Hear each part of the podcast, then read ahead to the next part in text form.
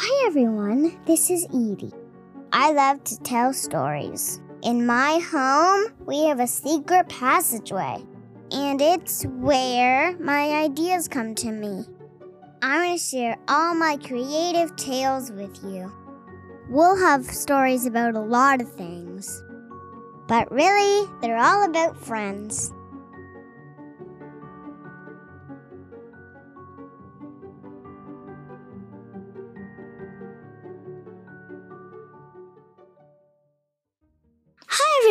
This is Edie. Today we're going to be talking about a man, and uh, he liked to invent, but sometimes he felt a bit lonely. So one day he decided to try and try and out his new idea, or should I say invention. But it didn't work out. He wanted to make the town light up to make sure that the town had enough electricity to do stuff. So he was going to invent a machine that would zap the entire city to light. He decided that he needed a new helper. He tried out 50 people and they did not like the job. They didn't like the job because, well, the beaver would snack their head that was loose from the cage. Yeah, he had a beaver in a studio. He would mess up. Don't tell the beaver that. Some of the people didn't like the beaver. Some of the people didn't like the snacks. Some people didn't like the hours. Um, it was mostly the beaver who keeps causing the problems. One day, the man was walking down the road trying out his new invention in the forest, and he found a beaver den. Lying on the beaver den, on a little bed, watching television, was a beaver. He had Netflix. He was watching Beaver Exploring Techniques. What they did was they smack the ground and smack the ground, and then he was watching a movie called Beaver the Destroyer. And the beaver would smack his tail on the ground in a city. So the inventor sat and figured out that he was too heavy for the dam. So they decided to move to the beaver's cottage. They had Netflix at the cottage too. Before they even met, they met when they were smaller. They do not remember this, but they invented Netflix. Oh, and they also did a show called Beaver Tales. The beaver had his own show, but one day they were on Netflix and they saw Beaver's Tales. And they clicked on it, and they saw themselves when they were a baby. After a while, the man asked the beaver to come and live with him at the studio. He promised him lots of exciting adventures.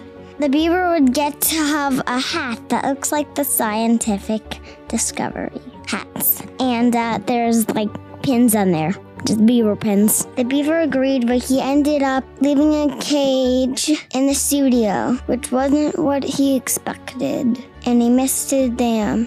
So the scientists interviewed 50 people, but none of them liked it. The first person didn't like the smell of the beaver. The second person was not interested in the sandwiches that the scientists would eat all day. And no one was pretty much strong enough to hit the big hammer that turned on the inventions. They're just not anybody strong enough. And then after not finding the match, the inventor was getting worried that his invention would never come true. All he needed was someone strong enough to wield a hammer that wasn't afraid of sandwiches or the beaver. After a lot of thinking, the inventor looked over at the beaver in the cage, remembered all those fun Netflix afternoons when they worked together so properly, at choosing a show, he decided to let the beaver out of the cage just for a fun afternoon. So the beaver came out of the cage and smacked all the nails into one invention, and one smack with his big tail. I can't believe he wanted to help the inventor, but he did, and he did a great job. And with that, the, the inventor made him his assistant. And together, they lit up the city and made many more beavery inventions. It's amazing that beaver tails can do everything, and they're pretty handy, especially if you're building inventions. So beavers don't belong in cages, they belong in the outside world.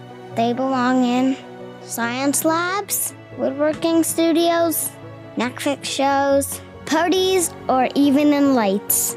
So the inventor learned what amazing friend he had and that he wanted to quit his job just to see the rest of the world and become a zookeeper. But he wouldn't keep any animals in cages. He was going to let them help with inventions or TV shows, but the draft uh, disagreed. They're too tall to do anything. Bye bye.